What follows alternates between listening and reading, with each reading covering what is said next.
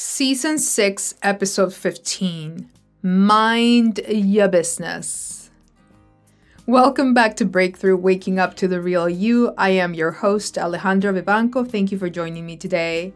One more week, and this is over. The season is done. Thank you for listening, sharing, and subscribing. I am glad we have gone through another year together. I am happy to have shared with you all these moments and then some. And today I want you to beware of those who try to control you without knowing it. What do you mean? Sounds a bit off, yet isn't. Our parents, families, grandparents have ideas in their heads about how they want our lives to be.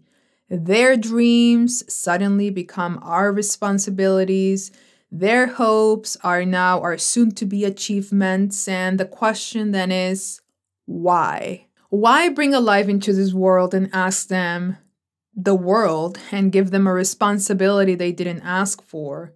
And hold them to a really high standard where everything it's about you, not the life you brought into this world. Beware of those who disguise their love or interest in you or your life with questions, impositions, and they ask for things they have no business asking about. We all understand to some degree that our caretakers want what's best for us. To some extent, that's valid. But what does that mean? What is the best thing for me? How do you, caretaker, know? How would I even know? We don't know. What is best for us is a life of stability. Fair enough. But how we get there should be our own journey. I don't want to go again to hippie land and talk about the journey and ethereal stuff. I understand that we need some sort of parameters, you know, order. We need the lines to be drawn so that we can live within them. Sometimes we may step out, but we may come back. That is life. That's the life that's meant to be lived. But that doesn't happen. What happens is that people who have not accomplished happiness in their lives put that burden onto others, the younger ones, the ones they believe they own and demand a list of things. They need to find that happiness through you, through me. That is all they have. And you are here now, so they will do and say whatever it is to get the satisfaction they want.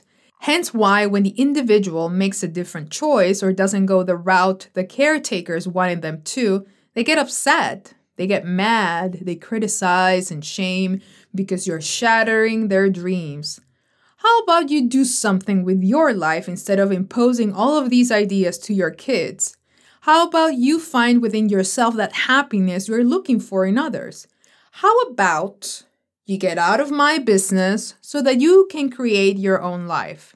This creates a pattern, a dysfunction of needing approval constantly from our caretakers, the need to satisfy what they had in mind by choosing what is best for them. Accept suggestions if you wish when you ask for them. I can listen to what you hope for me, but my decision is mine. My life is my responsibility, it's mine to live. If I pay my bills, why are you over here running your mouth? If I am already a responsible adult, then why do you want me to want more if I don't want to? Not everyone can be what others are or what others want them to be. No one factors in inner happiness. Everyone is always associating that with work and titles. Why? It's unbelievable the criticism passed down from people who have been unhappy their whole lives, felt trapped in a marriage or job they hated, only to ask for their kids to do the same. You have no right, and unfortunately, because we operate from pain, we listen and we believe that is the path. We do not discover it. We just get it and we are pushed to walk it without any questioning or doubt. If anyone decides to do it in a different way, they are ostracized. Love is conditional.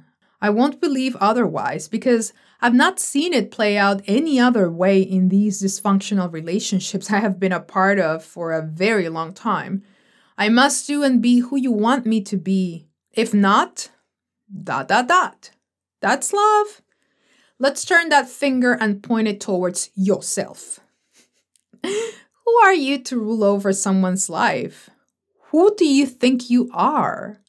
There is absolutely no title or role in this world that should give anyone any ideas or power to manipulate someone to do something or be something. Let the individual find its way while being by their side instead of mapping it out for them. That happens to a lot of people because they think they have their best interest and they know better. If you knew better, then you would be genuinely happy. And thus far, all I see is pain and material things surrounding y'all. So, what else you got? Beware of those who do not give you a choice, who are convinced they know better, and that is why you should do what they say. Chances are they are in it for themselves. Regardless of what you choose to do or be in life, never be a puppet. Stand firm and follow what you want. And if in 10 years you change your mind, own it.